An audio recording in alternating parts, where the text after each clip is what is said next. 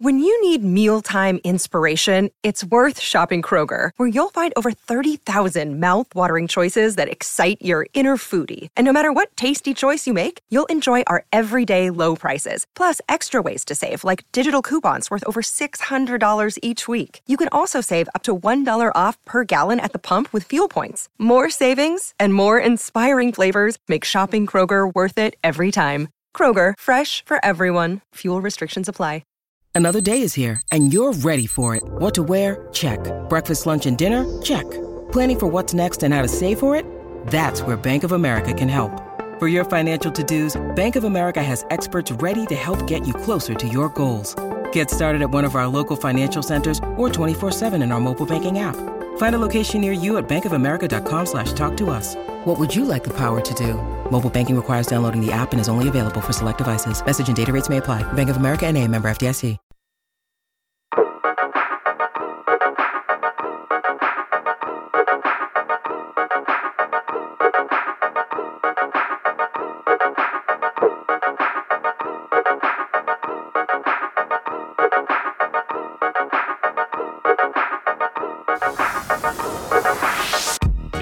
307 della riserva, il podcast che è tornato a casa. Ciao Dani, ciao Ema, o come diciamo qui, bella regà. No? Eh, abbiamo fatto la stessa intro di lunedì o sbaglio? Sì, Cioè, lo stiamo sentendo molto questo ritorno a casa. Sì. Mamma, Cioè, proprio che siamo tornati una settimana fa. Comunque, da un viaggio in cui siamo stati fuori 24 boh, ore. Meno Vabbè, anche, ma- in fa- totale, calcolando anche il viaggio in treno. Così. È tutta narrazione. Comunque i nostri ascoltatori, l'ultima volta che ci hanno ascoltato eravamo a Milano, quindi per loro sai che per gli ascoltatori il tempo è come per i cani quando li lasci a casa. E quindi noi adesso anno. riapriamo loro. la porta di casa e loro ci vedono e abbiamo appena chiuso la porta di Milano. Porta No, noi che fra l'altro si era Milano chiusa con un botto che- discreto, insomma, per chi ha sentito la puntata fino alla fine. Ti riferisci alla fuoriuscita delle voci sulle scommesse che noi abbiamo avuto prima di Fabrizio Corona, ma per rispetto nei confronti dei giocatori abbiamo tenuto tra di noi. Per rispetto Però- nei confronti del paese, eh, anche- per, un, sì. per un fortissimo senso di responsabilità che proviamo nei Esatto. confronti del tricolore. Ecco. Noi a Milano possiamo restare poco perché costa comunque troppo, quindi Beh sì, c'è quel problema. dopo tre giorni purtroppo viene un ufficiale di Milano e dice ciao scusa abbiamo controllato il tuo conto in banca, tu qui non puoi restare. Devi pagare la tassa di esistenza. Esatto, quindi torna, tornatene al paese tuo. No, ma veramente io io nella capitale, no, no, tornatene al paese tuo. Al paese tuo. Vabbè, comunque Paesino. tutto questo era più che altro per ringraziare tutte le persone che sono venute giovedì scorso a Milano, tutti quelli che avrebbero voluto, non ci sono riusciti, che ci hanno detto dai tornate, torneremo senza dubbio. È stato molto bello, ecco, volevamo, volevamo dirvelo, volevamo ringraziarvi perché non c'era ancora stata occasione. Questo, questo era importante. E mh, dopodiché quella grande nazionale di quel grande paese che ci onoriamo di rappresentare ha giocato contro una nazionale più forte sostanzialmente e ha perso.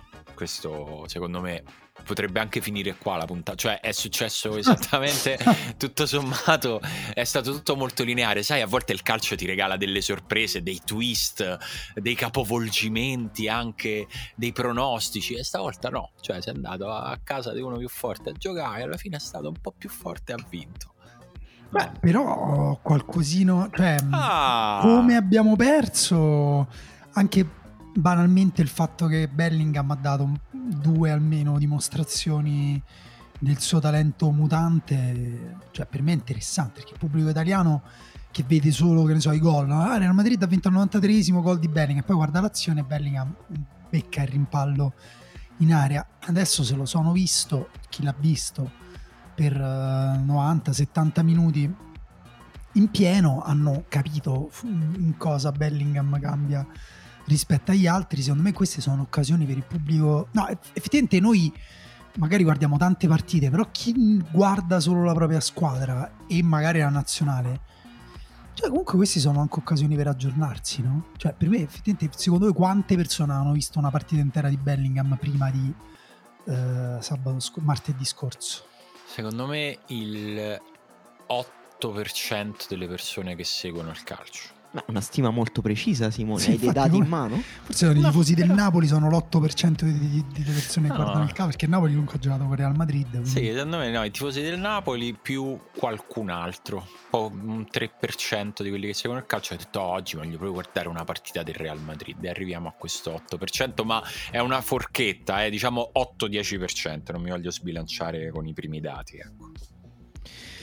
Eh, tra l'altro, no, sono d'accordo. Secondo me, pochissimi. Ed è vero che di Bellingham si ha un'idea vaga che passa forse dai post sui social che mettono insieme i suoi numeri e che lo raccontano in modo enfatico, ma non si capisce che tipo di giocatore è. Secondo cioè, nel senso, non tutti avevano chiaro che giocatore fosse.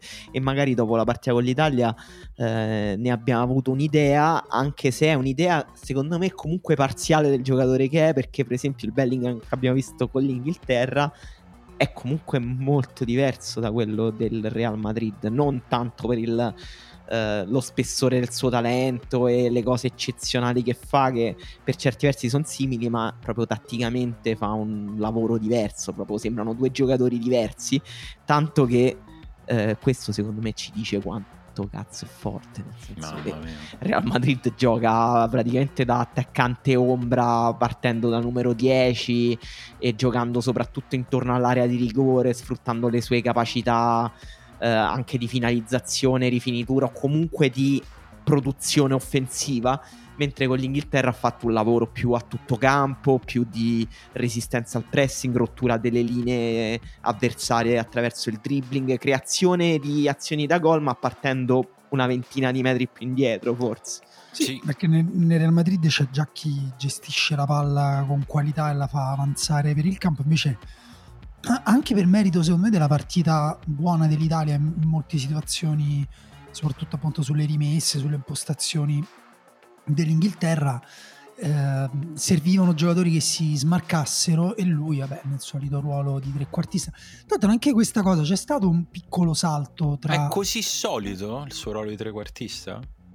No, appunto, c'è stato un salto dai- da- dall'epoca, diciamo, del Borussia in cui era una mezzala o anche proprio un mediano, cioè eh, poteva giocare anche più davanti alla difesa, però sempre con quell'elasticità muscolare, con quella capacità di coprire il campo e avere anche un'importanza. Io credo che quando scrissi il preferito su di lui, che era il Borussia Dortmund, ehm, scrissi che lui aveva un grande potenziale in area di rigore perché comunque era evidente, cioè lui ha eh, questa qualità tecnica nel- nello stretto, questa capacità di leggere rimbalzi, riflessi, rimpalli e di, eh, di adattarsi che eh, appunto è evidente da sempre. Però adesso sì, da Real Madrid eh, in poi eh, lui è appunto l'Inghilterra aveva Declan Rice e Calvin Phillips mediani e lui dietro Henry Kane fondamentalmente per evitare che Henry Kane si abbassasse in continuazione e anche perché eh, Rashford e Foden ehm, faticano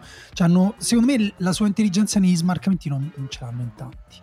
No, cioè proprio ma di dove andarsi a prendere la palla. in questo momento è- mi fermerei proprio alla sua intelligenza, nonostante si condivida poi la tua specifica negli smarcamenti, che è proprio è bello da vedere, è, bello, è uno di quei giocatori che eh, ti fa venire voglia di distrarti dall'andamento dell'azione, di mollare con gli occhi il pallone e di vedere un po' che cosa fa lui. eh. A me non succede con tanti giocatori e lui è uno di quelli là, perché è proprio bello da vedere ed è, oltre a mm, essere bello è proprio interessante. È uno di quei giocatori che non capitano spesso, capitano ogni X anni, che ti sembra, poi alcune volte eh, è un dato che viene confermato, altre volte no, ma ti sembra che vedendoli stai vedendo un piccolo pezzetto di evoluzione del gioco. Non è uno che fa meglio mm, cose che hanno già fatto gli altri è uno che sembra che stia un po' riassemblando, no? come i bambini quando gli dai una scatolina di Lego e dice questa è per fare una casetta, poi te ne vai in cucina, ritorni e il bambino ci ha fatto una macchina, dice ah, ci si poteva fare una macchina. E Bellingham a me ogni tanto dà un po' quell'impressione lì che stia dire cambian- cambiando le regole del gioco è troppo perché è un gioco molto codificato, non so come dire. Però è un gioco che ha dei, eh, degli spazi nei quali ci si può inserire con l'intelligenza e col talento.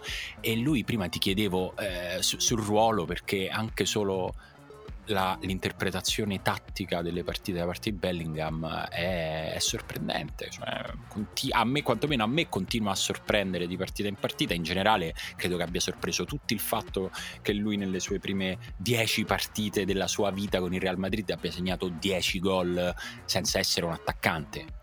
Eh, questo è, è, un dato, è il dato più visibile, più eh, numerabile, ma eh, ed è solo uno dei dati che poi lo rendono un giocatore così interessante e così all'avanguardia.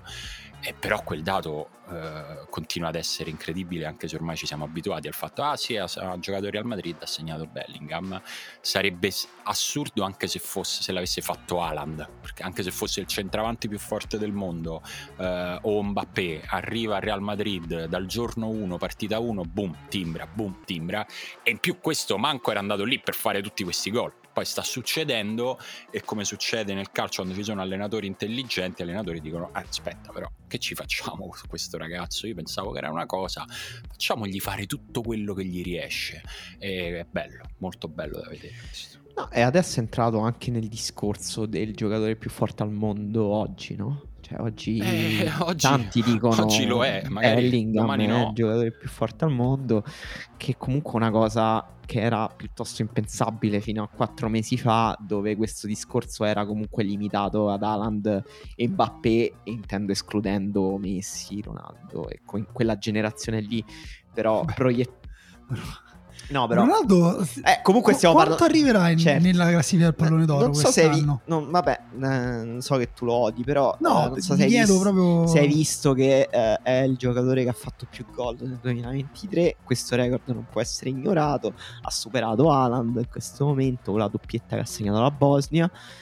E se vogliamo continuare a ignorare i suoi numeri per sempre, a me Guarda, sembra un giocatore mi che pare sta... che si faccia tutto tranne che ignorare i suoi numeri. Anche perché lui fa di tutto che... per non farceli ignorare. Sta fra un po' comprerà delle sponsorizzate nei nostri sogni. Tu ti svegli la mattina e fai: Ma com'è che sto a pensare, Ronaldo? Madonna, certo ha fatto sem... un sacco di gol. Sembra un giocatore in crescita, Cristiano Ronaldo. tu sei proprio un troll, è proprio schifo ancora dei margini. No, la prima cosa su Bellingham interessante che mi è venuto in mente mentre parlava Simone, chissà, cioè quando il Real l'ha preso, uh-huh. chi, a parte chi l'ha preso, chi ha deciso di investire tutti quei soldi, perché comunque hanno pagato un centinaio un di centello, milioni, sì. Sì, così. E, però chissà cioè, come pensavano che poi lo avrebbe usato Ancelotti, eh, se erano già d'accordo, perché comunque l'anno prima hanno preso Chouameni e Chouameni non è entrato per il momento ancora tra um, tra i titolari, cioè non è che non è entrato tra i titolari, non uh, ruotano nel Real, però diciamo lui e Camavinga ancora un, minim, un pochino di fatica la trovano, ogni tanto si vede un po' il gap rispetto a quando c'erano appunto Casemiro, Modric e Cross uh, al top. Invece Bellingham no, cioè, no. Bellingham è arrivato, ha detto sono cioè Bellingham sembra quello che che prendi al parco che è semplicemente più forte degli altri. Può fare qualsiasi cosa, potrebbe andare in porta, sarebbe sì. più forte dei portieri. Tra l'altro, Real Madrid adesso ha Rodrigo che è sempre più in pianta stabile tra i titolari ed è in crescita davvero lui. E Vinicius che è, è comunque anche lui dentro quel discorso lì. Comunque de, dei migliori giocatori eh, sì. al mondo direi, insieme a Bellingham, Haaland, Mbappé. E eh, io vedrei volentieri un documentario eh, che si chiama La vita di Gioselu, in cui che, si parla, che segue questo centravanti nel, nella sua vita quotidiana e poi in queste partite in cui lui sta fermo in area di rigore ci sono questi compagni fortissimi che gli tirano la palla addosso e lui deve solo aprire il piatto e aspettare che la palla rimbalzi deve in rete. adattare il proprio corpo sì. per farlo diventare un angolo. Tira i calci di rigore, esulta come un pazzo una vita stupenda, Franca. Una vita che farei. E secondo me ricoprirei più o meno con la stessa presenza di Giuseppe. Cioè, non penso che farei peggio. Beh, però il suo, Anche se il suo entusiasmo io il suo entusiasmo volte nella È vita. vero, è vero. Il suo entusiasmo madridista che quando segna bacia lo stemma e comunque effettivamente sei lì a Real Madrid. Non gli pare vero. Cioè, c'hai, tre- c'hai più non- di 30 non- anni. Non è che non pare vero solo a noi, non pare vero manco a lui. E ti sembra di vivere in, us- in uno scherzo in cui però tutto ti va bene, nel senso qualcuno ha deciso di farti uno scherzo positivo, è come la storia di Gasperino e il Carbonaro, però c'è dalla parte di Gasperino comunque sta a palazzo, fa una vita da aristocratico a un certo punto. Esatto, però deve solo Gasperino cercare di non Carbonaro. far... Quello che ha litigato con Papo Gomez e Carbonaro, scusa. Ah, Scusa, dai, scusa, scusa. Questa non l'ho capita, questa No, non l'ho capita, però per chi non l'ha visto, Gas- gioco di parole su Gasperino Gasperino il Carbonaro è un personaggio del film che a Roma ti fanno vedere quando sei piccolo ogni anno, Sì, perché fondamentalmente tutta la cultura di Roma si riduce al Marchese del Grillo. mamma mia. Cioè, io che ricordo palle. Il Marchese del Grillo si vedeva nelle occupazioni a scuola, sui pullman quando andavamo a fare i ritiri con la squadra di calcio, la gente sapeva a memoria le battute, le- era diciamo il Oh, Taylor guarda, Swift mo- guarda, film. guarda, mo dice perché io so io, guarda, aspetta, io, so io e voi siete un cazzo, esatto. Ma, ma neanche quella, quella figura, quella è la battuta più con... Proprio sapevano proprio tutte le battute, tra l'altro le dicevano tutte con gusto, per cui anche appunto quella con Aronne Piperno, Una battuta falegname. antisemita. Esatto. trovi? Non lo so, questa secondo me è una tua lettura personale, però. eh. Cazzo e culture? Però totalmente parte della cultura romana, cioè tipo, vabbè, che c'è di strano? Certo, male. Ma ehm, tornando per un attimo alla partita, scusa se, se tolgo Mamma il discorso di mia. Alberto Sordi. Che Quali Alberto film Sordi, avrà guardato. Jude Bellingham nelle sue occupazioni? Quanti anni No, prima una, una piccola 20 anni? domanda. Una piccola domanda per voi due che siete due romani ma eh, diversi, leggermente diversi da voi. Da me, secondo voi è venuto il momento di rivalutare Alberto Sordi o siamo ancora fermi a quella battuta voi Alberto Sordi ve lo meritate? Eh, Eh, a me sta molto antipatica quella battuta. e Per me, Alberto Sordi, uno dei, dei grandi geni del Novecento italiano. eh, io Oh, Non- e non esagero. E parte da qui allora la rivalutazione di Alberto Sordi, dalla riserva, la puntata numero, scusa Simone, Era lo segni? 306, Sì. 7, non mi ricordo.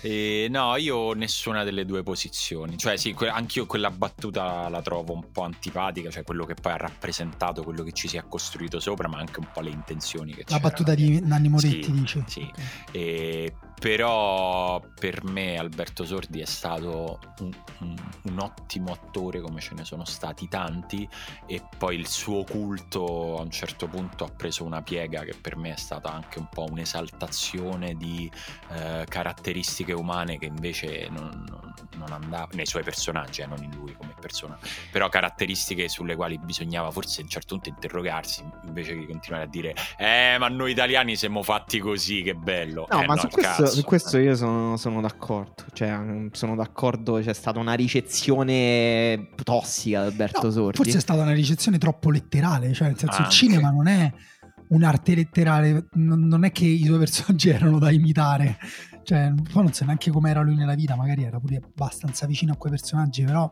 cioè, l'uso che noi abbiamo fatto di Alberto Sordi... Vabbè, comunque Emanuele voleva parlare dell'Italia. È di vero, questa scusa, gra-. Allora, Emanuele, una domanda secca per te, perché alcuni... Ah, la stavo facendo io una No, domanda, te la, però, te la faccio io perché ho scritto un articolo sull'Italia e qualcuno ha commentato Ma lo sai scrivendo- Daniele come è fatto?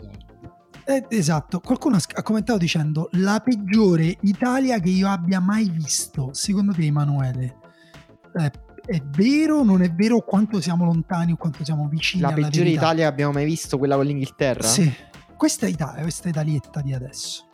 No, molto lontani secondo me. da- da- ma incredibilmente lontani dalla realtà. È come dire che Alberto Sordi non sa recitare. non vogliamo schiodarci.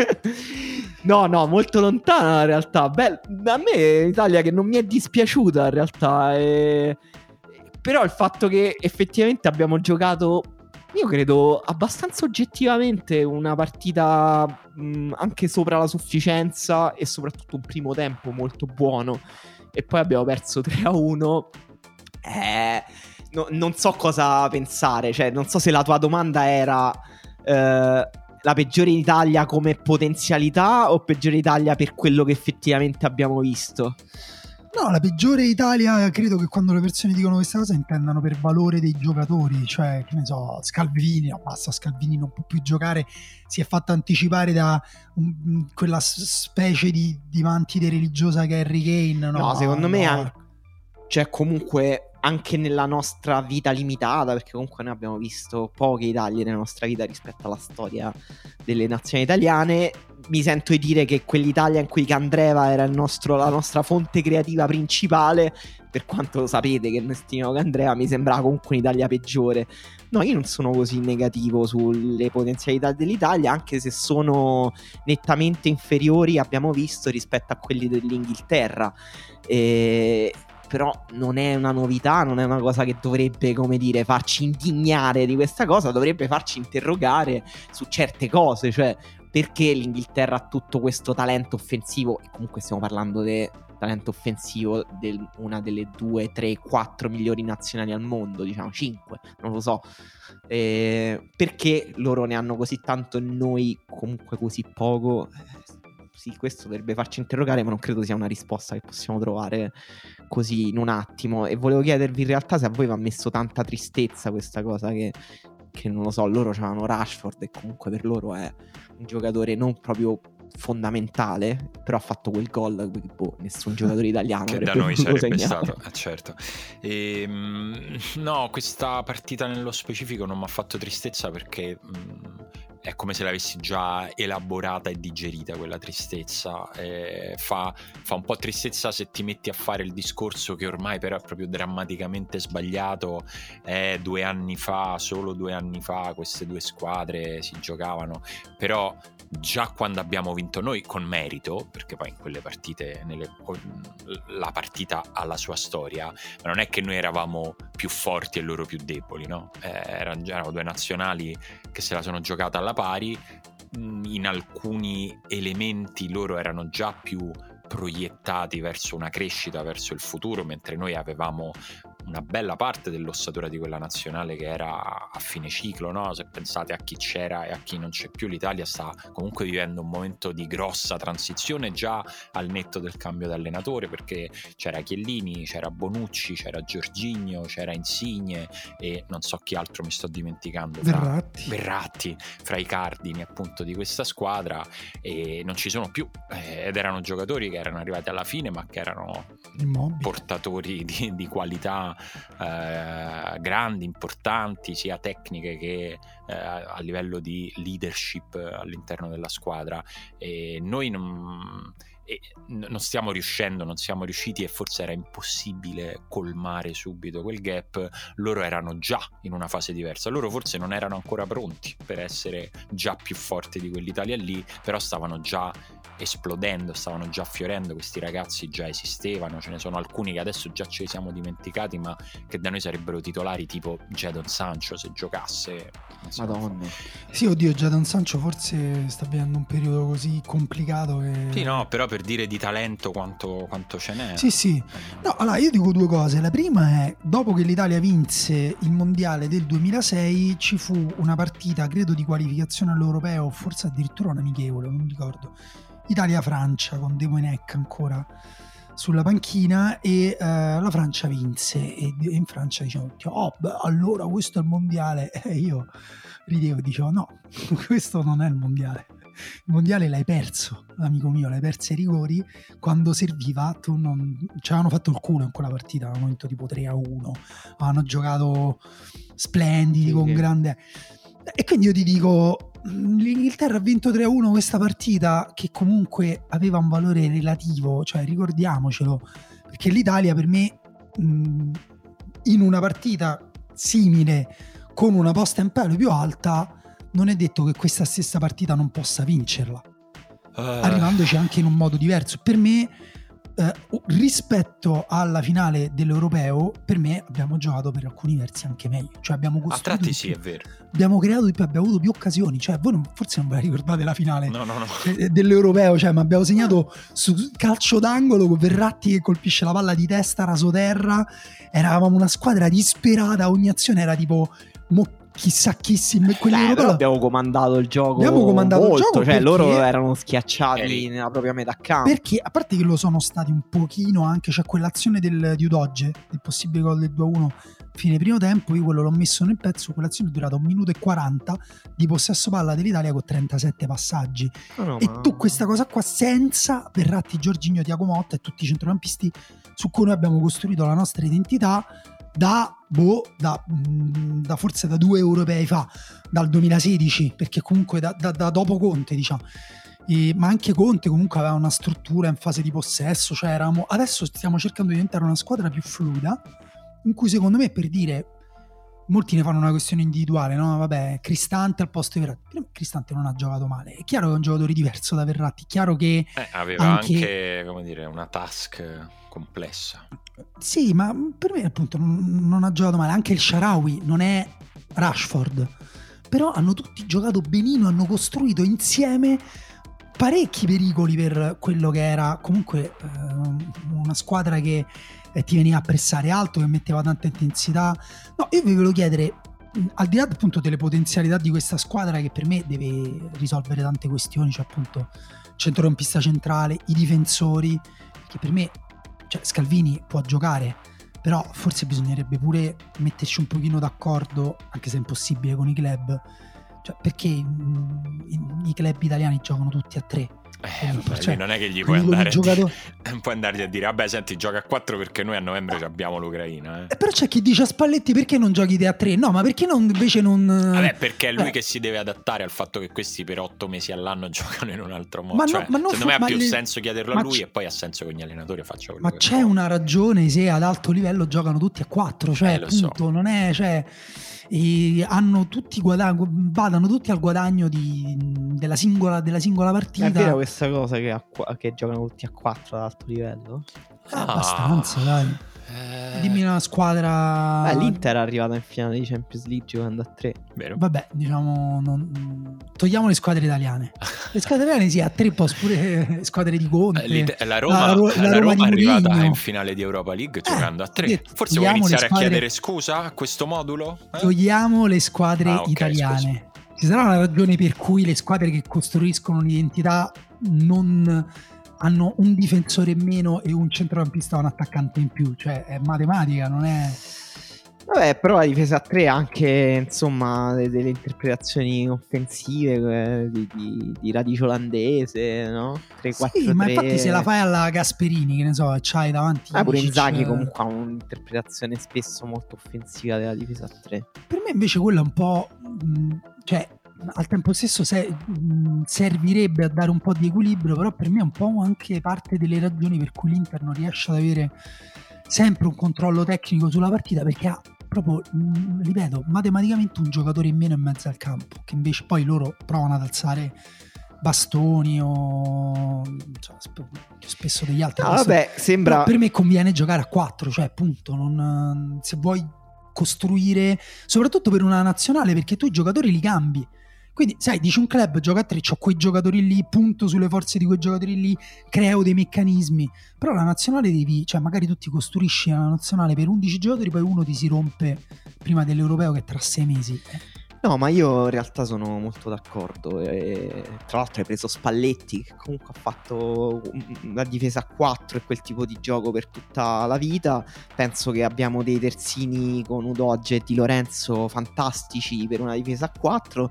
Devi avere dei difensori centrali che riescono a sostenere il fatto di difendere in due con anche eh, con a volte dei terzini che rimangono un po' più avanti e, e, che sono a proprio agio nelle letture di reparto, che sono a proprio agio... Eh, per, però questo è, è, un discorso che stiamo facendo non perché siamo leziosi, ma perché effettivamente se no, ne sta parlando parte... molto, no, cioè molti, se ne sta molti... parlando molto del fatto che è una cosa che tra l'altro mi sembra che pure io ho detto quando noi abbiamo fatto i nostri 11 eh, dell'Italia, ho detto basta, giochiamo a 3, tanto abbiamo tutti i giocatori da, da difesa a 3 basta. Molti dicono anche non abbiamo questi esterni così forti. Adesso io dico tra Foden e il Sharawi per me non è che ci sono delle categorie tecniche di distanza, ma sono due specie aliene diverse, tipo in quelle in Star Trek Beh, ci stanno, secondo guarda, me c'è, sono... c'è, un tema di freschezza proprio atletica. Freschezza, sì ma anche proprio generazionale cioè, a parte vabbè Foden è proprio un freak non so se avete mai visto i video in cui Foden si allena palleggiando a casa contro il muro. Sì. però, vabbè, però sembra, cioè, sembra finto. quello però non è Sharawi, cioè nel senso il Sharawi quando è uscito era un un Foden della sua Forse ti confondi con Mastur che palleggiava con le no, ciliegie? No, no, pure, pure Elsha ha tutta una lunga tradizione di palleggi assurdi con cose assurde. No, però ti giuro, Foden, guarda, poi te lo mando. Okay. Ci sta un video in cui dici Foden non è un essere umano, cioè ha la pelle adesiva perché è scalzo e la palla gli si incolla. Vabbè, però per dire, non è, anzi, stavo dicendo, arrivando alla, alla conclusione opposta, cioè e Sharawi ha giocato bene quanto Foden l'altro giorno. Poi Foden ha fatto quella micro rifinitura sul gol del 2-1 che fa solo lui al mondo e pochi altri, che è un, tocchetto di esterno sinistro per mandare Bellingham in contropiede. Poi Bellingham fa un'altra cosa che fa solo lui al mondo, che è il pallonetto su Scalvini. Però a livello tattico, cioè tu le ali che hai, Berardi, tu dici Rashford, il gol di Rashford, mh, noi giocatori nostri non lo so, ti dico sì, in parte sì, però poi ti voglio fare una domanda sul perché. Però ti dico pure che Berardi ha fatto pure gol più belli e più difficili di quelli di Rashford. Per me tra Berardi e Rashford ci sono differenze di caratteristiche, però non ci sono tutte queste categorie. No, ma categorie Poi, no, lì no. il punto è anche quando li fai, cioè bisogna farli anche quando contano i gol. Eh non, non, certo. non, è solo il saperli fare che ti colloca fra quelli molto bravi, e poi la differenza lo sappiamo come funziona. Eh. sì, è difficile, è difficile, decidere eh, quando conta, no? per dirti Insigne ha fatto un gol importantissimo col Belgio nell'Europa che abbiamo vinto, sì. però mh, molti si sono dimenticati di quel gol proprio perché lui ci provava troppe volte. Sì, ma poi Rashford me... è uno sul quale questo tema è aperto fra voglia, i tifosi in del Inghilterra, In Inghilterra si chiedono perché eh, lo fanno giocare anche se in un momento no, e, uh, però io vi volevo chiedere invece la differenza che c'è appunto per esempio tra un Rashford e un Berardi.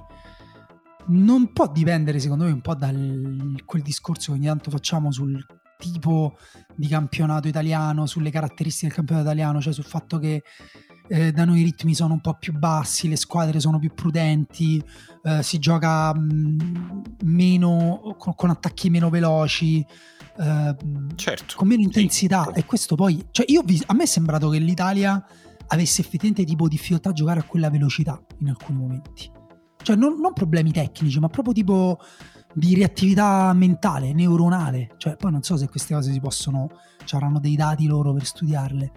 Però mm, Ma sì, mi chiedo... Mm, secondo me sì, cioè come dici tu è quello che spesso ci siamo detti dopo alcune partite di Champions o guardando magari partite tra squadre della Premier League nello stesso weekend in cui guardavamo partite eh, di fascia alta fra squadre della Serie A eh, in Premier in Inghilterra un giocatore iper talentuoso cresce ormai da almeno 10 anni, 12, 15 eh, in un sistema nel quale sa che ha poco tempo per fare le cose e che quindi se vuole preservare il suo talento e vuole farlo fruttare, vuole far fruttare la differenza che c'è tra il suo talento e quello di tutti gli altri, non deve lavorare solo su quello ma sulla velocità d'esecuzione con la quale mette in atto il suo talento e questo poi eh, si vede cioè ritornando alla tua domanda specifica, se Berardi fosse nato a Manchester, secondo me sarebbe un giocatore diverso.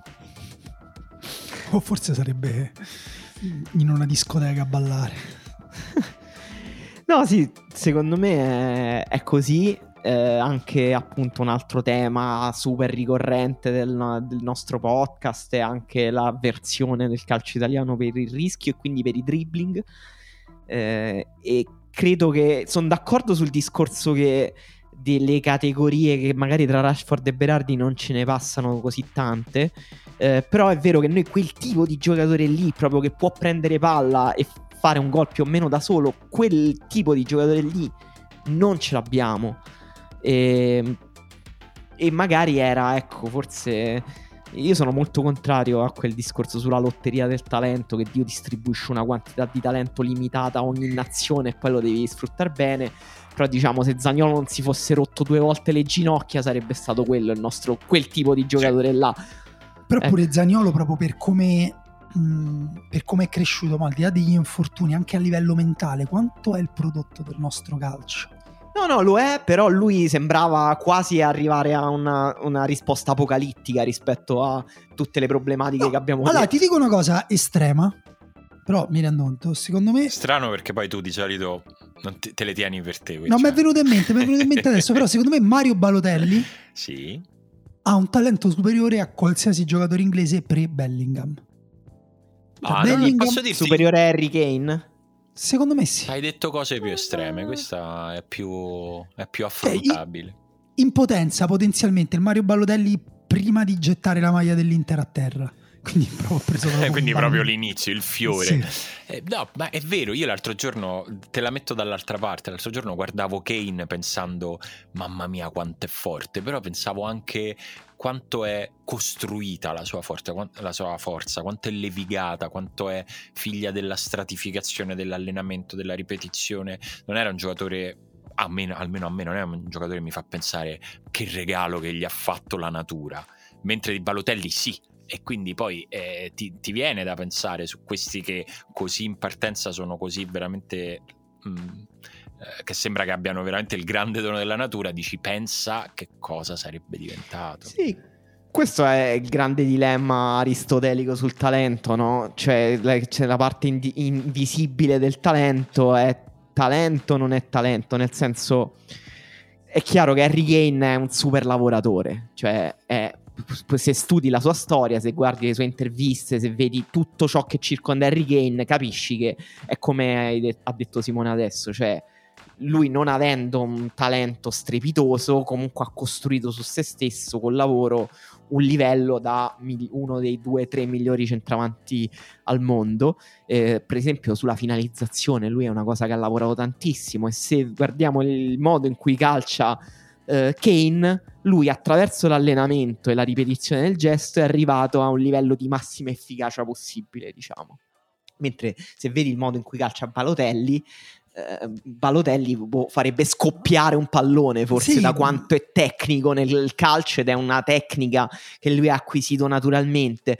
Però, per esempio, tutta l'intelligenza che ha Harry Kane nel movimento, nel modo in cui si smarca tra le linee, o attacca la profondità, o, o scarica a due tocchi o a un tocco, o invece tiene palla o aspetta, cioè quella cosa lì è talento o è costruzione? Perché quella cosa lì Balotelli non ce l'ha.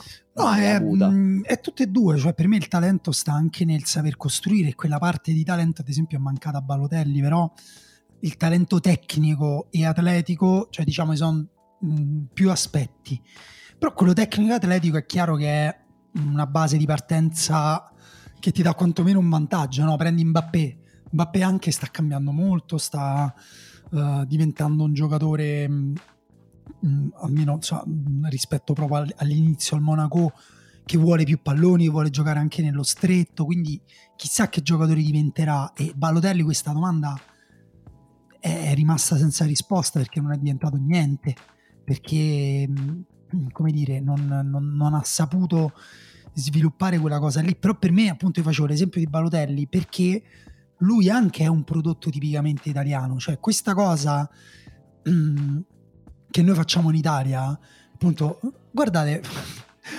si torna Alberto Sordi poi alla fine. Però questa cosa del non riflettere sul ve lo significato delle meritate cose. Balotelli Ah, no, Esatto, scusa. cioè, ce lo, ecco, sai, avessi detto ce lo meritiamo. Avessi detto perché, ci si fosse fatto una domanda sarebbe stato forse più giusto Nanni Moretti, però eh, perché Balotelli non è riuscito a diventare un calciatore completo, a tutto tondo, a sviluppare? Nessuno pensa di, ave- di essere corresponsabile in quella cosa là, mentre per me totalmente dal padre del bambino contro cui giocava a 12 anni che lo insultava eh, al dirigente che ha provato a metterlo in riga non lo so a razzismo a- ai tifosi cioè per me quella- tutto quel contesto lì ha contribuito a far sì che lui diventasse quella persona lì. Poi certo anche lui non ha avuto la capacità di resistenza mm, anche quando è andato fuori dall'Italia insomma mm, come dire ha continuato ad attrarre eh, problemi. Però per me a livello calcistico appunto Balotelli, Zaniolo cioè c'è una ragione se questi giocatori che hanno questa esuberanza fisica in, in Italia e questa esuberanza tecnica comunque fanno impazzire le persone.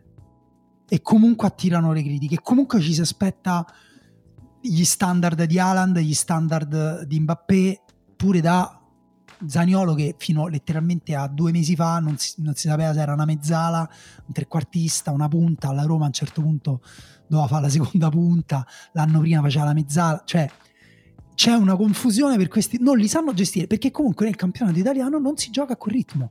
Giocatori come Zaniolo, per assurdo, non servono. Chiesa era troppo intenso per giocare ala in Italia.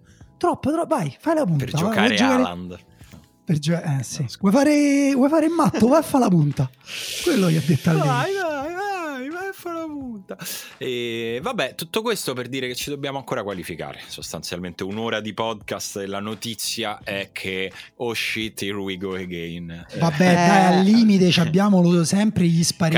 Calma, Con chi calma, vuoi che giocheremo. Calma, Poss- allora, ti Eh, faccio dai, fai, fai un brevissimo, recap. brevissimo recap. Eh, dobbiamo giocare ancora due partite. Una contro la Macedonia del Nord. Vai, ricordate, mi vengono i brividi mentre lo dico. L'altra contro l'Ucraina. Ehm, quattro punti possono essere sufficienti in queste ultime due partite, ma se sono distribuiti in un certo modo, mettiamola così, cioè se- però eh, ce la giochiamo Cioè, con come, l'Ucraina. co- con chi è che possiamo pareggiare? No, è, mh, tu eh, in questo momento hai tre punti in meno dell'Ucraina e hai due partite da giocare. Se arriviamo a pari punti con l'Ucraina, passiamo noi, se, se- se- a meno che non succedano cose strane con la differenza. Quindi che- noi comunque tre punti all'Ucraina glieli dobbiamo togliere. eh sì, sarebbe, sarebbe francamente la questione, la questione più semplice questa.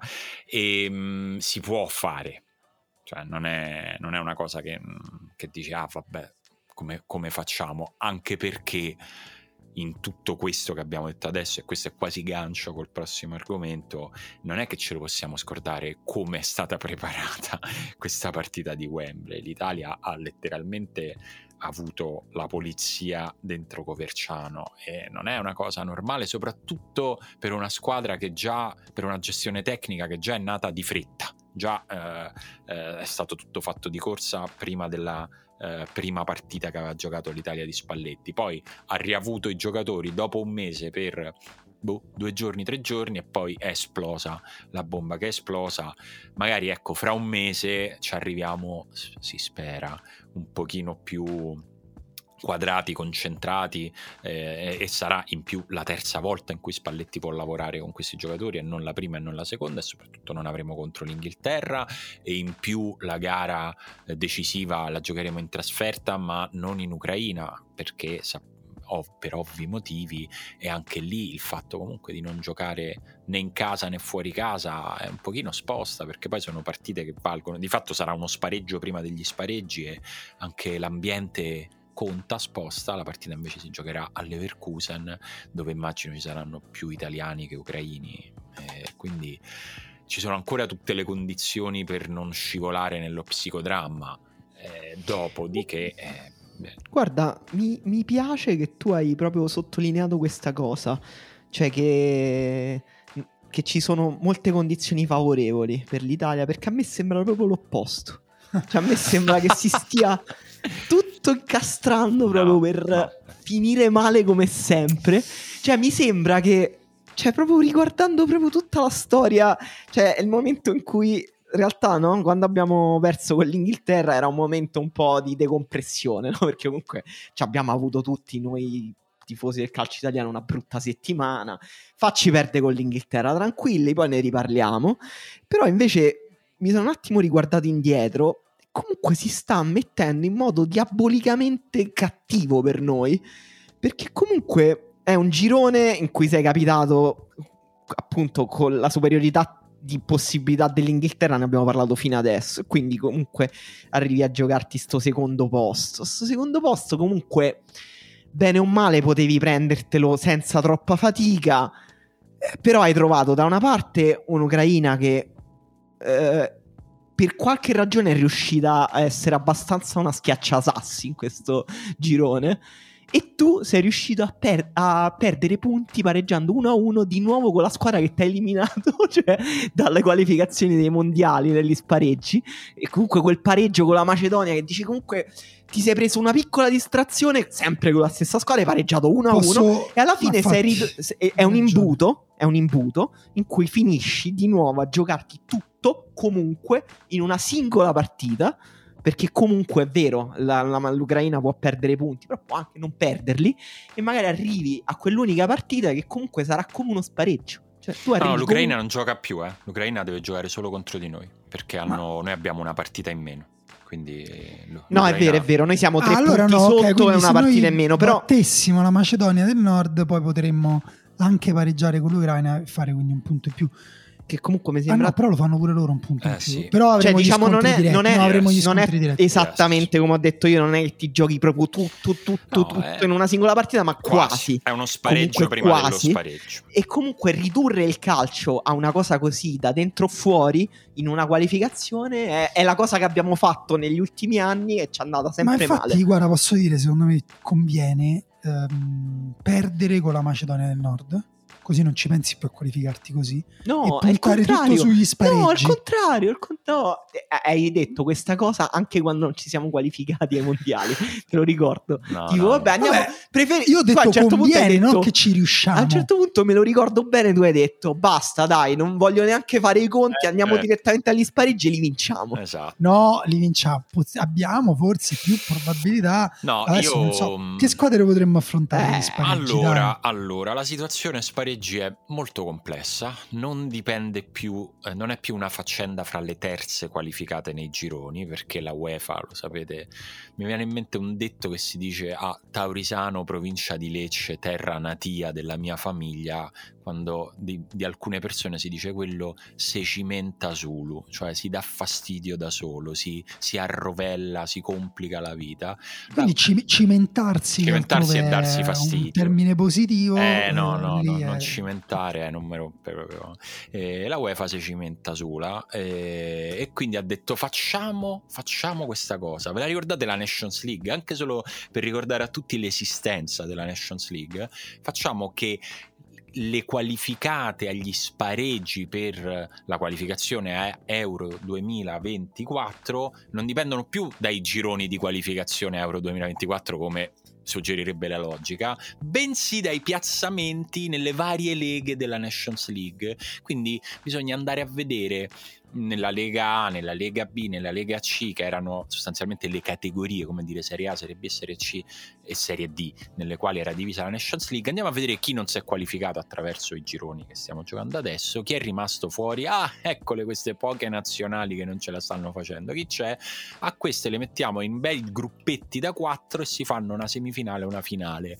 Stando così le cose come adesso, arrivando terzi, che è quello che siamo in questo momento, noi andremo a fare una comoda semifinale in casa però contro la Polonia in gara secca e una direi ancora più comoda finalina contro la Croazia. Quindi No, eh, siamo spacciati. conviene siamo decisamente risolvere questa faccenda. spacciati. Ma la Macedonia del. Nord è troppo forte. Ma noi infatti pareggiamo con la Macedonia del Nord e poi vinciamo con l'Ucraina. Facile. Ecco così, già messa. Facile, facile. Penso No, che arrivi a no. giocare con l'Ucraina che hai pareggiato con la Macedonia vedo, guarda, lo dico in tutta onestà, non vedo una possibilità se arriviamo a giocarci la partita secca che noi passiamo con l'Ucraina. No, ragazzi, eh, Avranno tutto il mondo libero dalla loro parte. Dalla loro parte, tutto, esatto. tutto E tranne no- noi e e la Russia. Forse dire tutto il mondo degli oppressori dalla loro parte. Era, era proprio una definizione Noi avremo- volutamente un po' ambigua. avremo Vladimir Putin che Noi- farà un post su Instagram scritto Forza Azzurri. Lui è una foto con Dudu e Berlusconi. Noi se ci fosse stato ancora Berlusconi non oso immaginare gli scenari geopolitici che si sarebbero potuti aprire e che tipo di aiuto avrebbe provato a darci il vecchio Vlad. Però, eh, no, allora, seriamente parlando, è chiaro, la- a livello psicologico sono totalmente d'accordo con Emanuele, però a livello tecnico no. Dai, Cioè, non secondo me questa squadra sta migliorando tanto, Ancora è ancora migliorata la tanto, tecnica, ancora a livello tecnico, tecnico. tattico, cioè, mm, Non abbiamo imparato No, nulla da, cosa- da due non qualificazioni. Posso dire l'unica cosa? Dobbiamo chiamare i giocatori più in forma in quel momento e poi farli pure giocare. Cioè, per dirti, Caiode, eh, Caiode è il miglior terzino destro italiano in questo momento. Gioca lui. No, dai, Tra due Lorenzo, settimane di- rispetto Di Lorenzo contro l'Inghilterra, Rispetto due rigori in due capitano. partite. Due rigori in due partite Eh, di Lorenzo vabbè, contro lo so. l'Inghilterra. Eh, Poi certo ha fatto anche l'assist, però sono... E bazzi- comunque io vorrei già da adesso che fosse un concetto chiaro e condiviso, quasi più che un concetto, un sentire di tutto il paese, che se non ci qualifichiamo è colpa di Roberto Mancini. Eh? Non, non, rompete il cazzo a Spalletti. questo è poco ma sì. Vabbè, ma questo... Eh no, perché... Eh, Beh, cioè... però dai, però aspetta, no, sono d'accordo perché lui ha complicato la situazione, però chiedere a Spalletti di battere la Macedonia certo. mi pare così. Lo sembra so, lo so. Infatti glielo chiediamo e, e ci riusciremo perché sarà un momento da uomini forti, destini forti.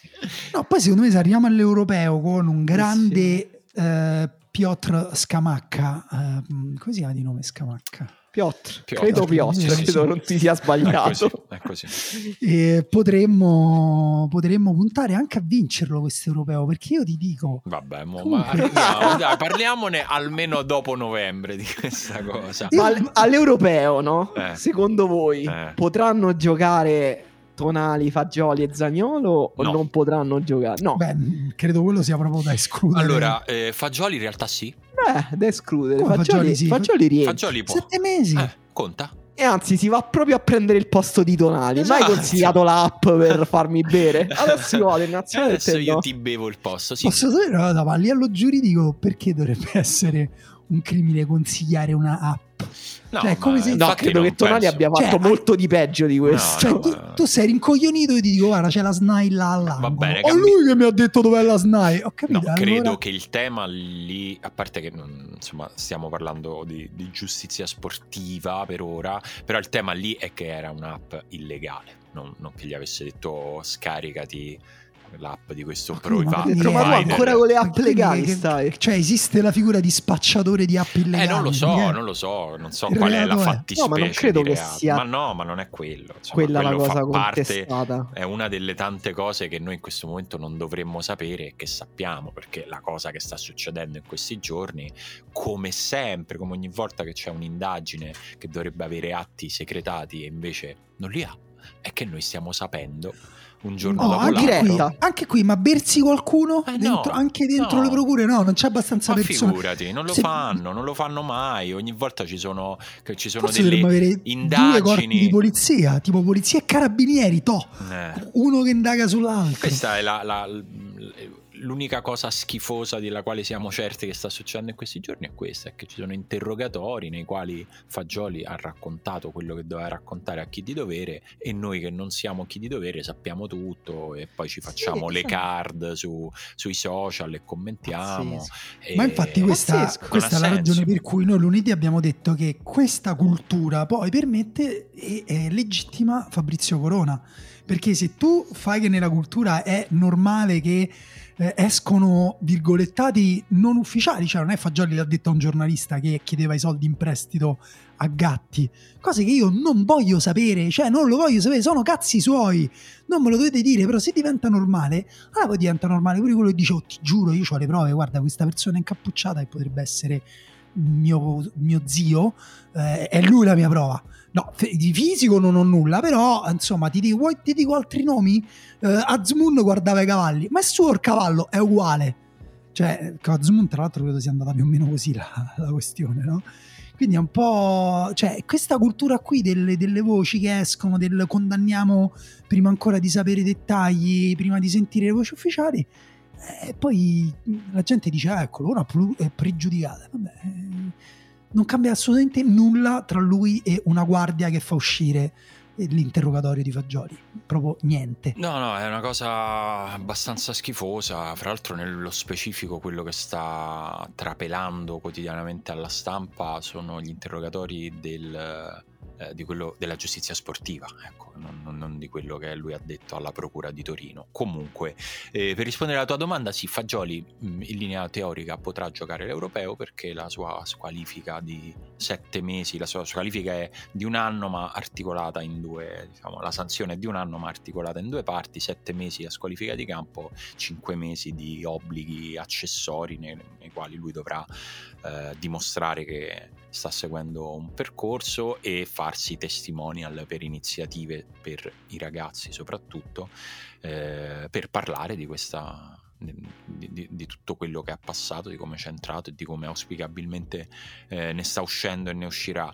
Ehm, non ha senso, credo, che noi ci mettiamo col bilancino a dire ah, secondo me deve essere un mese di più, un mese di meno.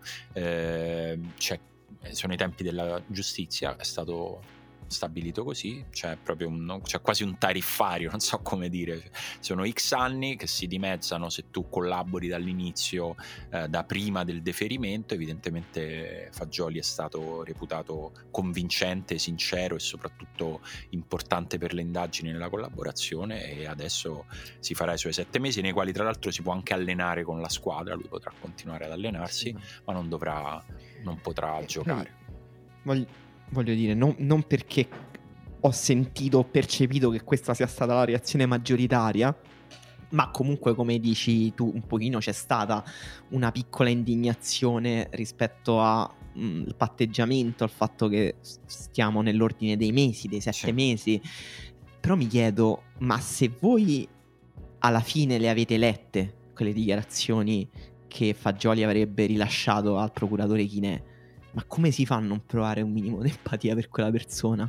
Cioè, sono veramente dichiarazioni che, se sono reali, e credo che lo siano, sono devastanti dal punto di vista umano. Cioè, un ragazzo che eh, doveva, eh, aveva il conto in banca bloccato dalla madre sì. e, e, che eh, andava al CERT su consiglio della madre e poi tornava a casa e sul divano si metteva a giocare alla Lega Pro e poi chiedeva i soldi in prestito ai compagni che magari guadagnavano meno di lui per comprare orologi che doveva dare ai creditori che non lo facevano dormire la notte. No, no è, una, Beh, è una puntata è di devastante. Gomorra. Cioè, stiamo parlando di... In... E, e, e, ed è chiaro che eh, nessuno nega qua che Fagioli ha fatto delle cazzate, che ha sbagliato, che si è messo in giri in cui non doveva finire calcolando tutto, calcolando che nessuno dovrebbe finirci, calcolando che, che, lui ha una responsabilità ancora maggiore perché è un giocatore che eh, sta nelle nazioni giovanili da sempre, del de giocatore della Juventus, un talento incredibile. Per varie ragioni lui ci doveva finire ancora meno, però cioè, una volta che c'è finito e eh, la giustizia eh, sportiva gli ha dato sette mesi di squalifica. Cioè, ora dobbiamo solo sperare, tifare per lui, sperare che ritorni ai livelli che gli abbiamo visto, tra l'altro, in un anno, due, nell'ultimo anno, negli ultimi due anni. Tra l'altro, quanto è forte Fagioli che è riuscito forte, comunque a prendersi il posto titolare nella Juventus con tutti quei debiti. Con tutti quei mostri. Sì, sì, è una cosa incredibile e aggiungo uh, a completare, eh, sono d'accordo con ogni parola che hai detto, uh, nel, nella condanna facile che c'è stata in questi giorni, nella richiesta di pene più severe, c'è anche un po' l'equivoco su come è stata etichettata questa storia, cioè il calcio scommesse. Per quello che sappiamo fino adesso, questo non è calcio scommesse per come noi lo conosciamo, è, sono calciatori che scommettono che è diverso. Poi sappiamo che da un giorno all'altro può emergere a un certo punto la notizia perché siamo, stiamo camminando su un filo sottilissimo. No? Adesso abbiamo saputo che Tonali scommetteva sul Milan, ma che scommetteva sul Milan vincente, che scommetteva quando lui non giocava. Ancora non abbiamo, non ci sono notizie di eh, reato non siamo entrati nel campo della frode sportiva, siamo ancora nel fatto che i calciatori non possono scommettere sul calcio e non possono scommettere su piattaforme illegali.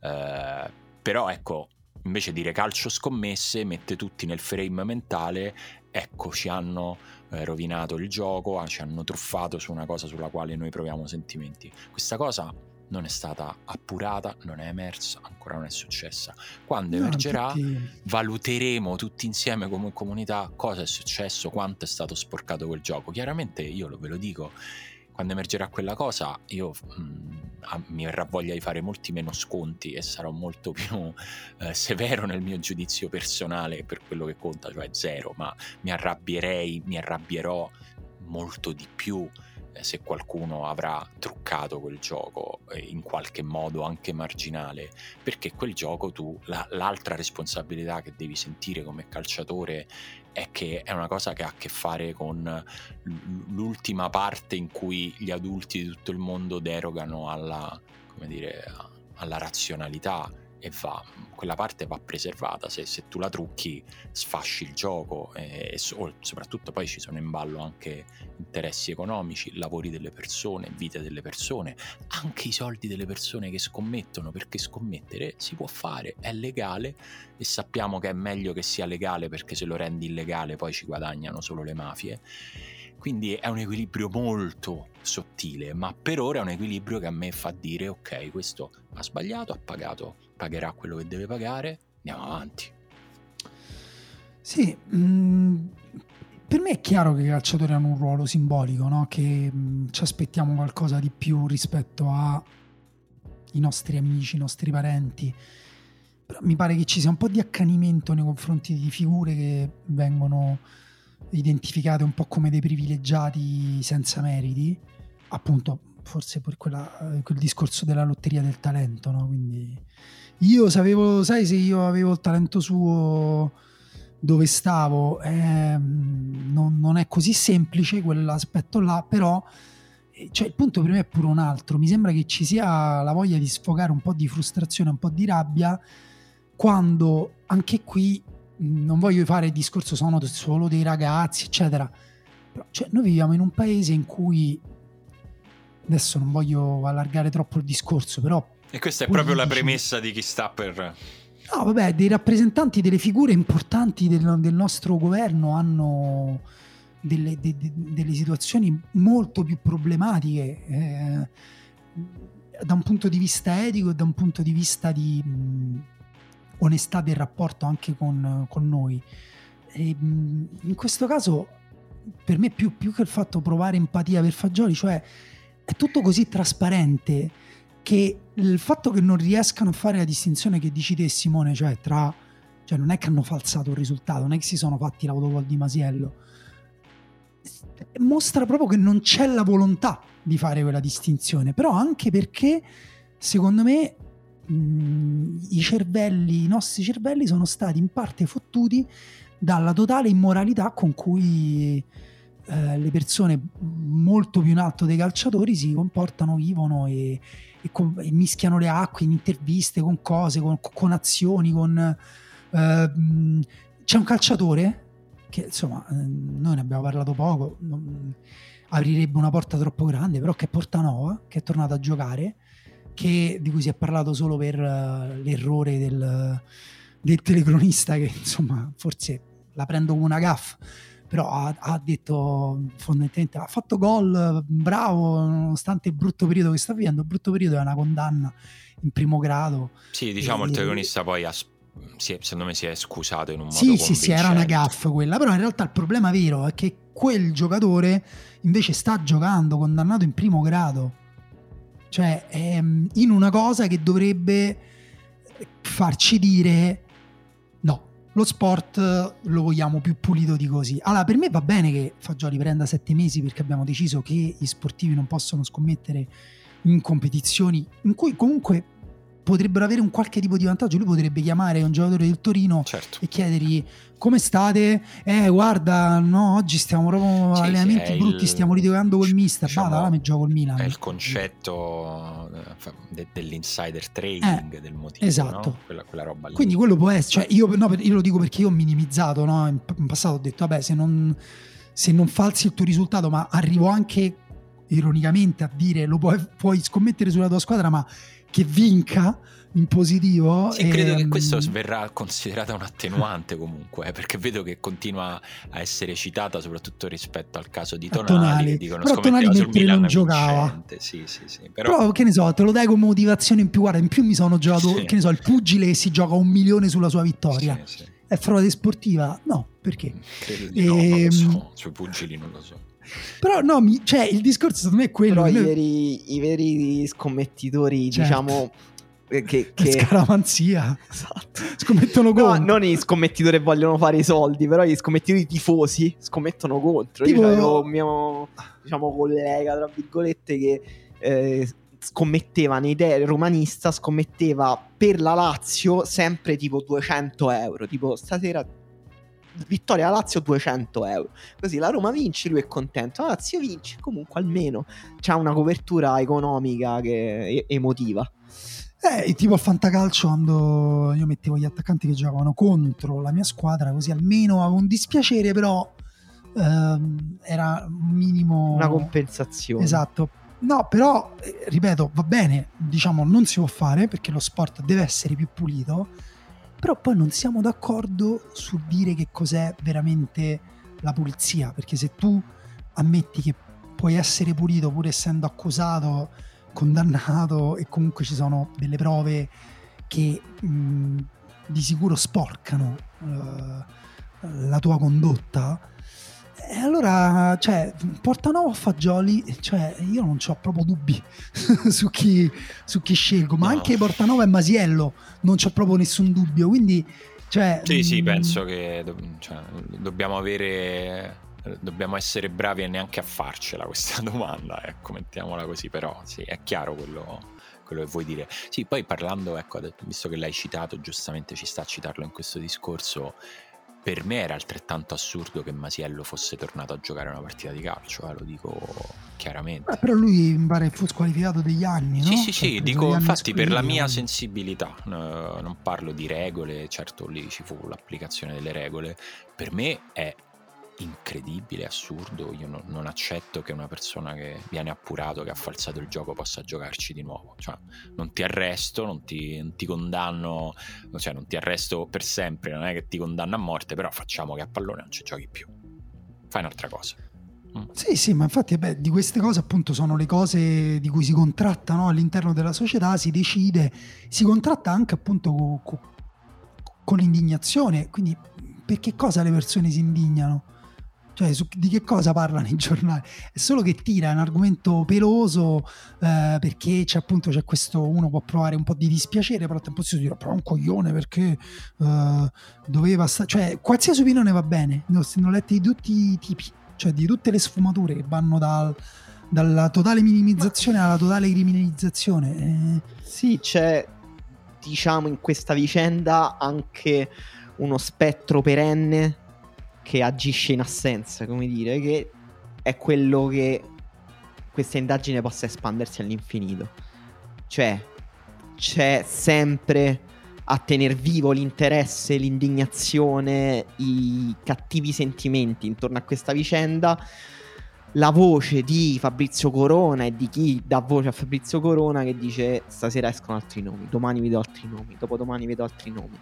E, e che quindi arrivi a quelle proporzioni che Corona promette, cioè che sono 30-40% dei giocatori di Serie A e che si arrivi a dimostrare quindi che tutti scommettono, che tutti sono marci, che c'è un sistema che fa schifo e che, e, e che ehm, alla fine si arriverà, come dice Corona, a queste, so, queste frasi infantili, no?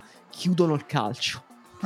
Eh, perché queste sono le cose sogno, che pensa è il sogno nascosto Corona, no? di tanta gente. Beh, è il sogno sicuramente di Fabrizio Corona, che è una delle persone più ossessionate dal potere in questo paese, ed è per questo che ha così successo, perché ha un'ossessione pura per il potere. E, e che è, è, è, inebriato da questa idea qua. Tra l'altro, il calcio. Allora, mi espongo su due cose. Secondo me il calcio non gli piace, e secondo me è pure una pippa a giocare. Questo non lo so, lui vabbè ha detto moltissime cose ovviamente in questi giorni, fra cui anche che era mezzo forte a calcio. Mm, secondo me c'ha, la, c'è, proprio l'aspetto di quello che è mezza certo. sega, di quello che colpisce e... la palla come se fosse un gatto. Però cosa può inebriare di più quella persona che l'idea di poter scoperchiare eh, una delle passioni dell'italiano? È proprio la sua, il suo brivido e, e comunque aleggia questa sensazione che può essere, cioè che eh, che poi, ecco, i confini in questa cosa sono tantissimi, no? Cioè, scommettere, scommettere sulla propria squadra, scommettere su piattaforme legali, scommettere su piattaforme illegali, farsi beccare o non farsi beccare. Infatti, perché pure quella è una bella distinzione. Esatto, anche qui le prove non è, cioè, non è detto che sia facile provare. Ad esempio, perché... Zaniolo non ha giocato solo a Blackjack. Sì, perché che, che Sharawi o chi, chi non mi ha fatto, Casale o Gatti hanno giocato io pure lo posso dire qua alla riserva, ma ho la stessa credibilità che c'è in questo momento Fabrizio tu però Corona. non hai i suoi iscritti paganti al canale Telegram, quindi occhio a quello che dici. Secondo me perché... abbiamo più iscritti paganti al nostro canale Patreon. Becca.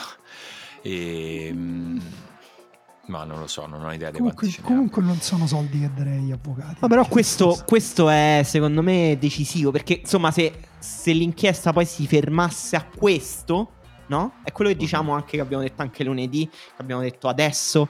Cioè, se si scopre più di questo, o in termini di nomi, di grandezza, o in termini di gravità di quello che hanno fatto, perché se Tonali ha scommesso alla fine Mil- contro il Milan, ma in partite in cui lui tra l'altro era in campo, allora ovviamente Diventa la portata cosa, eh, certo. è completamente diversa, morale e uh, giudiziaria.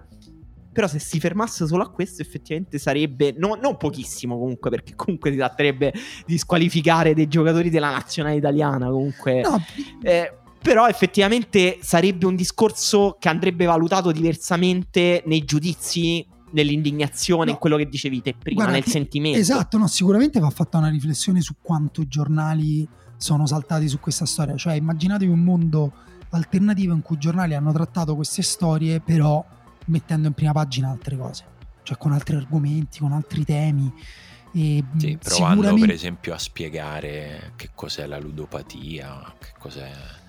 Anche volendo parlare sì di quello, c'erano anche altre cose. Cioè, ad esempio, usciremo quasi sicuramente da questa storia senza che cambi nulla per quanto riguarda il discorso della uh, sponsorizzazione di, di, di, agenzie di betting in trasmissioni tv, campi da calcio o giornali, o giornali che hanno uh, proprie agenzie di betting. Uh, credo che non cambierà nulla. Quindi questa indignazione morale del oh, allora non toccherà eh, minimamente la nostra società. 2020 tra il 2021 e il 2022 in Inghilterra i ricavi da uh, betting e scommesse sono stati di più di 2 miliardi di sterline.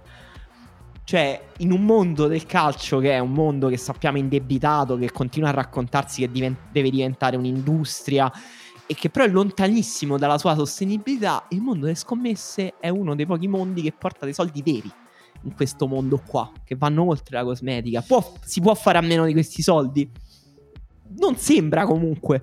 Eh, cioè il discorso è, è, un po' più complessivo, cioè anche il legame fra le scommesse e lo sport è un legame che eh, non è che voglio fare il bene altrista, ma è proprio la radice di certi sport. Cioè le scommesse e certi sport sono nati contemporaneamente, certi sport esistono solo perché esistono le scommesse sì, sì, sì. Vabbè, abbiamo... e nello sport moderno, lo sport moderno è cresciuto e ha trovato occasioni di ricchezza grazie alle scommesse. No, ma poi tra l'altro per me non è neanche una cosa così negativa, cioè eh, noi abbiamo pubblicato un articolo su uno sport che si chiama palla pugno che eh, è molto diffuso nel nord-est italiano, credo, nord non nord-ovest, cioè nella zona di Genova, credo eh, tra Liguria.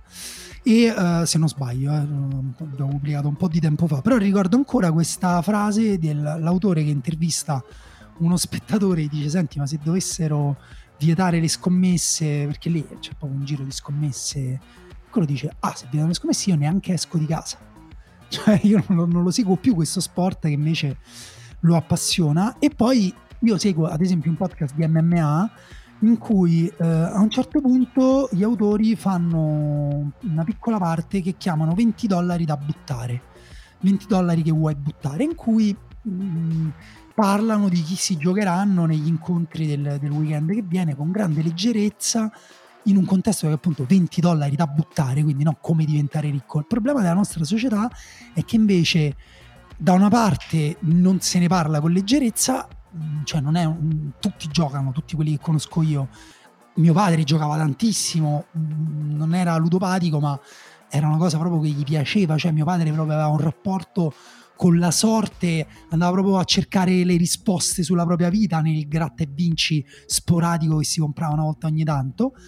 Um, però al tempo stesso invece diamo totale accesso nella nostra società a persone, personaggi e messaggi per cui Vuoi avere successo nella vita? Segui i miei consigli per scommettere. No, quella cosa là, per esempio, non dovreste permettere di dirgliela, dovreste dirgli vuoi buttare dei soldi? Vuoi provare a vincerti boh, una cena, un kebab gratis? Gioca di questa cosa qua. Però invece in Italia veramente c'è l'idea del diventare ricco, allora gioca di pure il super enalotto e gente che si butta. Tu hai detto 2 miliardi dal calcio, credo che l'Italia abbia guadagnato 11 miliardi, l'ho sentito su Morning l'altro giorno, eh, l'anno scorso 11 miliardi nel, nel, gioco d'azzardo legale, autorizzato, statale.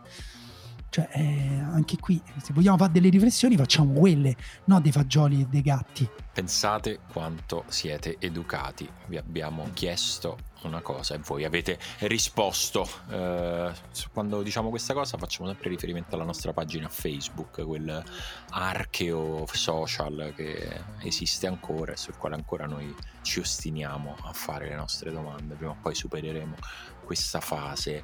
Eh, Emanuele, che è il nostro social media manager, vi ha chiesto qual è il vostro rapporto con la nazionale, tifosi occasionali, in fissa anche nelle partite di Nations League, come la vivete? emotivamente. Matteo Rivalta dice: Avendo un gruppo di amici in cui tifiamo squadre diverse, la nazionale è l'occasione di tifare tutti insieme. Ovviamente durante i grandi tornei il fomento e il trasporto sono molto più forti. Eh, questo sì, direi che è un approccio di molti, no? Uh, sì, Emanuele Grazioli dice onestamente pari a zero, se non per le competizioni. Un po' mi dispiace a volte perché molti paesi sono legati alla propria nazionale, ma non provo mai quasi nessun tipo di legame quando le partite degli azzurri. In partita dentro o fuori il legame cambia in quanto dovuto dal climax dell'evento stesso. E Thomas Pasotti dice addirittura vivo da tanti anni all'estero e sento di aver perso molto il patriottismo. Di solito il processo è al contrario.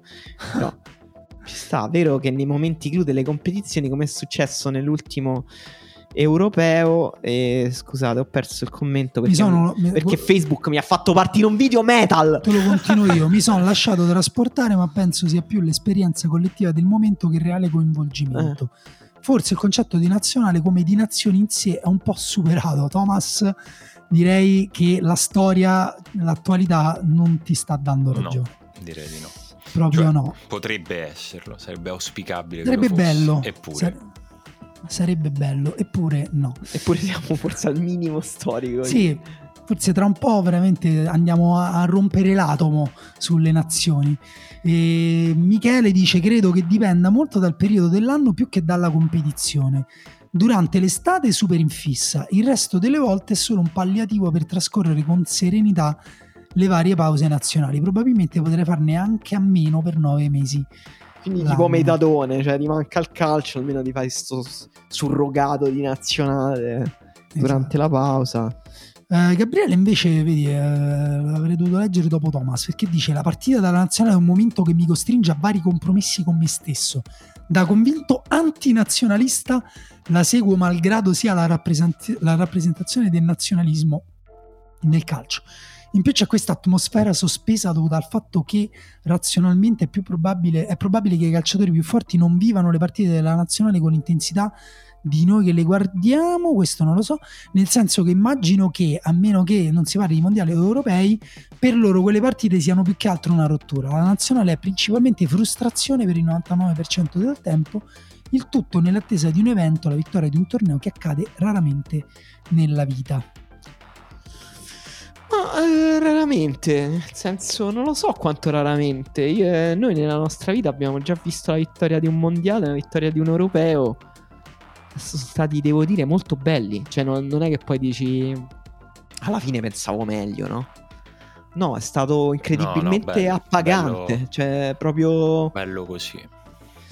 Eh... Io mi reputo. Mi reputo già una persona cioè facendo la combo fra eh, essere tifoso dell'Italia e tifoso della squadra che tifo, comunque penso sei già capitato in una generazione privilegiata, cioè ho vinto un mondiale, un europeo, uno scudetto, una coppa europea, cioè c'è gente che è morta con molto meno di così. Hai anche perso tre volte 7 a 1 però. No, e Ma poi... sai che a me quello non... No, anche le, diciamo, sconfitte brucianti che noi abbiamo avuto e che personalmente ho sofferto proprio tanto, cioè brutte eliminazioni dell'Italia mi hanno proprio fatto star male, però è un tipo di dolore comunque secondo me migliore di quello che subisci del trauma che prendi con la tua squadra di club, cioè diverso, però meno meno non lo so, ti lascia una cicatrice meno brutta, secondo me. Allora, Lorenzo fa una metafora particolare che chi ha visto The Office apprezzerà. Fra me e la nazionale c'è lo stesso rapporto che c'è fra Dwight e Angela. Bello! Quindi grande gra- momenti passione. di grande passione e poi di grande, direi, f- freddezza. Come finisce poi alla fine? Si dovevano sposare? Non lo so, non ho mai visto la fine di The Office perché sì, non riesco a finirlo. credo che si sposino alla fine. Beh, Però alla fine lui non si mette con quella Però poi c'è un controplot twist finale. È vero, è vero. Ah, no, scusa, è vero, certo. Vabbè, non mo dite, mo, dai, non mo dite. No, vabbè, ok, mi No, però mi viene in mente un'intervista che ha fatto Emiliano Ceresi a Canone, podcast insomma nostro, eh, a Emanuele Trevi. E una delle cose, una delle risposte mi ha messo più tristezza proprio nel quando si parla di calcio. Che lui dice che quando la Lazio ha vinto lo scudetto e stava tipo all'Olimpico, è uscito all'Olimpico. E ci ha avuto una grande, a un certo punto, vuoto, un grande trist, tipo, abbiamo vinto, abbiamo vinto, ma che abbiamo vinto? e dice che lui si è riscattato, cioè il suo umore si è riscattato pensando all'infelicità dei romanisti. Quella cosa lì, al di là del romanista laziale, mi ha messo molta tristezza perché, perché un po' la capisco, eh, però, però è incredibilmente inquietante anche. Eh, e ha un'energia quella cosa lì che secondo me con la nazione comunque non hai. Ed è, secondo me... Beh, però con la nazionale c'è quell'energia peggiore ancora del lo vorremmo vedere noi. Ah, sì, No, col nazionalismo è vero, però è una cosa un po' diversa. E comunque, tipo, il fatto che, per esempio, che ne so, io la sconfitta con la Corea me la ricordo come un grande dolore, però quasi un dolore e sono felice di aver provato. Mentre invece la sconfitta, tipo, del 26 maggio è un dolore minore, però che non sono felice di aver provato. Cioè, forse me la sarei evitata quella cosa là. Vabbè, perché la Corea fa ride, eh, però se tu avessi Oh. perso in finale con l'Inghilterra, secondo me avresti provato un dolore simile. Al Eh, comunque, la, la sconfitta in finale con la Francia, diciamo, peggio di quella non ci può essere. Vabbè, però quanti anni avevi? No, nel beh, 2006? ce n'avevo 12 e stavo Esatto. già col, stavo sulla soglia della porta di casa per uscire a Sì. festeggiare praticamente. Peggio di quella non ti può succedere niente con la nazionale. E comunque ho la percezione che almeno l'abbiamo vissuta tutti insieme come comunità, quella cosa là. Eh, nei club c'è la comunità di tifo, però c'hai un sacco di persone che sono felici per la tua infelicità. Tante, veramente troppe. E comunque è disturbante.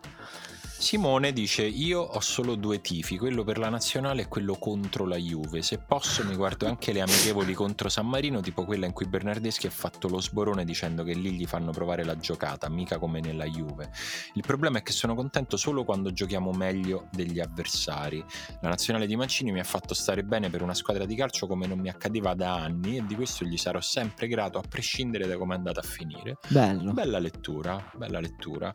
Eh, Ado eh, dice: Mi fermo a la vado a vedere dal vivo solo quando gioca contro la Macedonia. Solitamente eh, sono bestemmie. Per il resto, poco interesse, disillusione costante, altre bestemmie. Vabbè, Ado perché ha origini macedoni, Eh. quindi eh, è in conflitto con se stesso.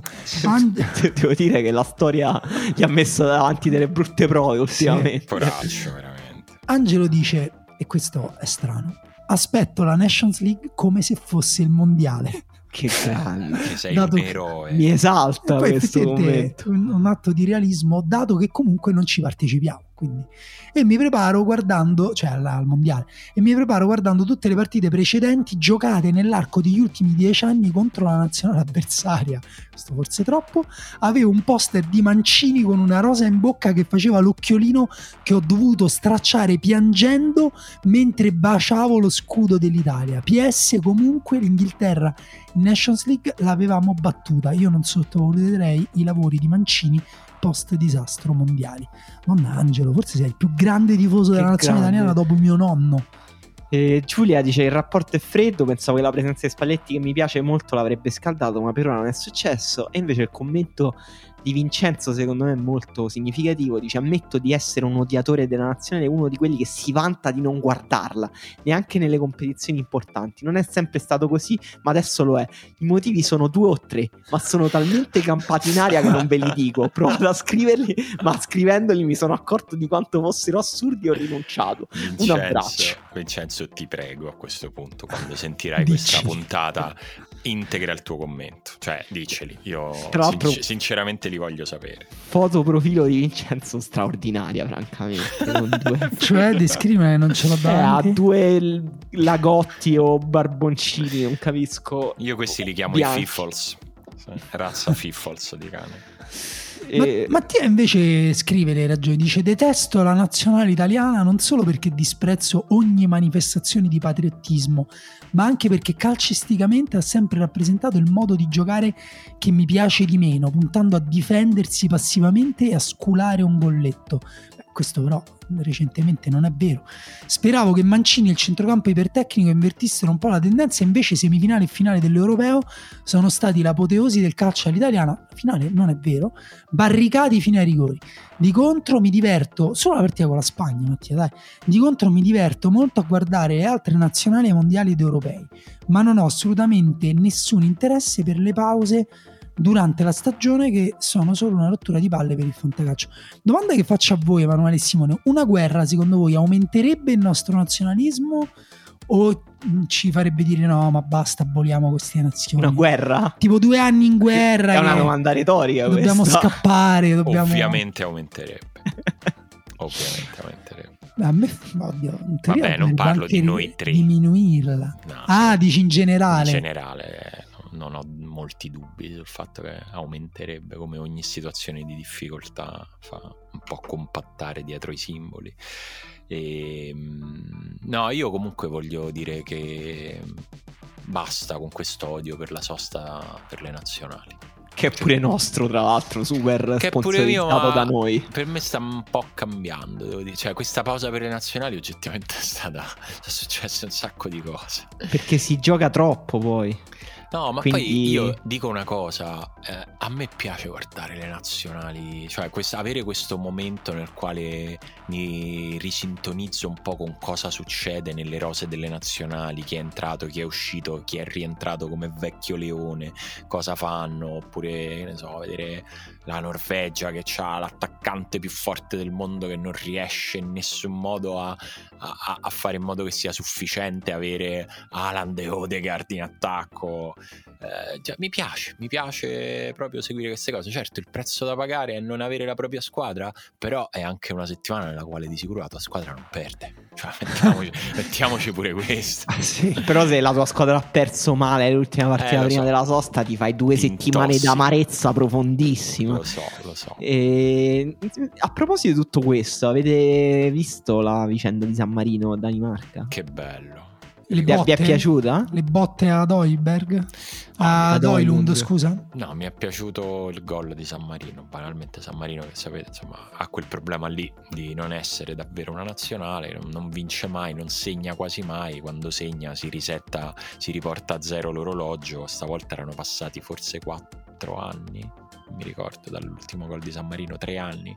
E San Marino aveva quasi pareggiato con la Danimarca 1-0, 1-1, poi ha perso 2-1 col gol di Poulsen, che ha veramente un bidone di immondizia al posto del cuore di no. Sì, no, c'è la bella, la cosa a cui si riferisce Emanuele è che Oilund e Kier dopo la partita hanno detto che eh, giocatori del San Marino volevano fargli male, c'è stata un'entrata particolarmente dura su Oilund, a cui ha risposto un giocatore di San Marino, credo a cronache di spogliatoio, dicendo da una parte una cosa giusta, cioè oh, giochi con gente che Eh. fa un altro lavoro otto ore al giorno, cioè devi essere te a riuscire a farci otto gol noi ti renderemo la vita il più difficile possibile. Però poi ha concluso con quella solita retorica, ah, in un calcio di una volta quando giocavano solo i veri uomini. Che palle. Cioè, penso che i Ah, veri nel calcio uomini... di una volta facevano il calcio scommesse fatto bene, cioè proprio si Primo. compravano e si vendevano le partite, i cose, c'era Esatto. il mercato delle vacche del calcio. Secondo voi, detta questa cosa, ad Oilund, che è un altro di quegli esseri umani geneticamente modificati per andare veloci come un proiettile e bucare le porte di acciaio passandoci attraverso, cioè veramente non mi pare un po' eh, ridicola come cosa. Cioè, mm, ah, per me, ogni volta che uno dice una cosa del genere, tipo, wow, i veri uomini, dico, ok, allora fatti 5 minuti in gabbia con Oilund. Adesso ti fai un 5 minuti di MMA con Oilund e vediamo chi è il vero uomo. E Antonio dice: La nazione è un male necessario, la fotta agli europei e mondiali. Quando ci andiamo, bilancia la sensazione di agonia che pervade ogni maledetta pausa per le nazionali. Sanflone dice che gli è dispiaciuto che eh, non siamo andati ai mondiali solo per quel friccicorio sociale, per il resto è il re degli occasionali. Eh, Nicola dice con la nazionale esiste solo un approccio possibile, siamo una squadra fortissimi quando vince, non produciamo un talento significativo da vent'anni altrimenti, nessuna via di mezzo, la riserva style. e... Poi Comunque troppe abbiamo... partite, troppi sport da seguire, dice Giovanni, con la pausa naz- che, per cui la pausa nazionale è pausa vera. Se capita si vede, ma non è più una priorità come quando ero piccolo. Poi ovvio si segue, si legge, si ascolta che partita hai visto, si aspetta di vedere o partite, zero partite decisive per le qualificazioni o direttamente il torneo estivo. Ho letto malissimo questa cosa, scusate. Un'altra domanda. Nations League, Ciao, occhio dei popoli. E non so più leggere. Eh, che no, è che ha scritto una cosa. Ha usato un carattere strano. Giovanni, maledetto. Dice: Si aspetta di vedere o partite decisive per le qualificazioni o direttamente il torneo estivo. Domanda per voi invece: se noi fossimo un campionato tipo, che ne so, brasiliano in cui i tuoi giocatori migliori giocano in Spagna crescerebbe un po' la voglia di vedere sì. la nazionale per vederli insieme? No, per certi paesi è, cioè, è obiettivamente più importante la nazionale e sono tra l'altro quei paesi che No, per noi tra l'altro è molto importante, però effettivamente noi distribuiamo la nostra importanza nei club, però per molti paesi la nazionale è il modo in cui si negozia la propria identità nazionale, cioè per il Brasile, eh, per sì. l'Argentina eh, è, sì. è, è, super importante quella cosa lì. Per l'Italia tra l'altro, se, ed è collegato a questo discorso, secondo me se si esce dalle grandi città Uh, il tifo per la nazione comunque è più grande. Per esempio, io percepisco che per i miei amici di Bologna la nazionale è un po' più importante rispetto que- ai miei amici di Roma. Anche cioè, i miei amici di Roma. Amici di Taurisano.